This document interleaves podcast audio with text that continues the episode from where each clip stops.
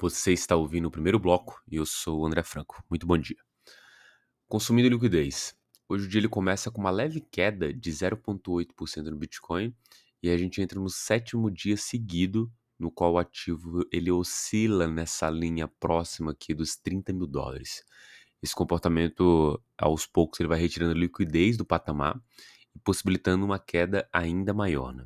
A lógica basicamente é que quando mais o ativo testa aquela resistência, o suporte, ele vai é, retirando a liquidez ali e possibilitando que o preço consiga ultrapassar esse patamar ou cair abaixo desse patamar. O ETH começa o dia com a mesma queda de 0,8 e é negociado um pouco abaixo dos 1.900 dólares. Nos dados on-chain, a gente teve um acúmulo de mais 15 mil bitcoins na posição dos investidores de longo prazo no final de semana e estabeleceu um novo patamar recorde no ano. No Ethereum foram 35 mil Ethers de saldo líquido positivo colocados em staking nas últimas 24 horas. Quanto às notícias, é, essa aqui direto aqui do Brasil mesmo, é, do Otávio Damaso, do, do, diretor do Banco Central, falando que a, a iniciativa de tokenização é, por vir vão transformar o sistema financeiro.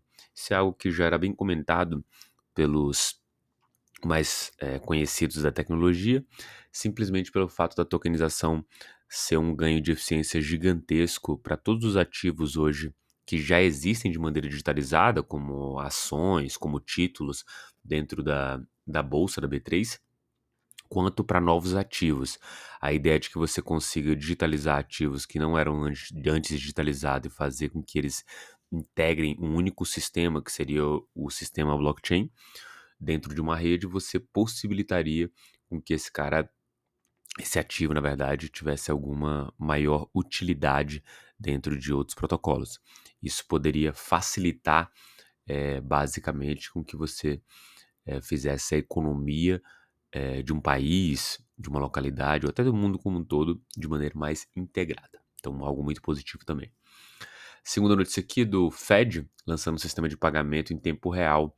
Isso, naturalmente, é uma coisa que já vinha sendo discutida dentro é, dos Estados Unidos. O FedNow, ele é basicamente o que a gente tem aqui no Brasil como o Pix, e ele é a primeira inovação aqui desde a década de 70, é, eh, puxada pelo Banco Central para tornar os meios de pagamentos mais rápidos. Isso é algo que aqui no Brasil já acontece há algum tempo pelo BC. Lá fora o Fed é, se ausentou aí dessa, desse papel por muito tempo e agora tem tentado voltar aí com essa iniciativa. Por último, o DCG está tentando negociar o seu site aqui, o Coindesk, por 125 milhões de dólares. Isso foi noticiado aqui no Wall Street Journal, na, mas com potencial relativamente grande. Sempre bom lembrar que a DCG é uma das maiores empresas aqui de cripto, né? Tem é, dona tanto da, é, da Grayscale quanto da Genesis.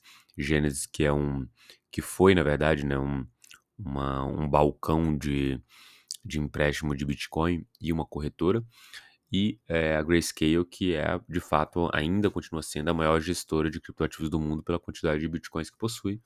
Coindesk é o braço ali de, de notícia deles, e é interessante ver que a DCG está tentando vender esse ativo, acho que justamente na ideia de fazer caixa é, para as outras empresas.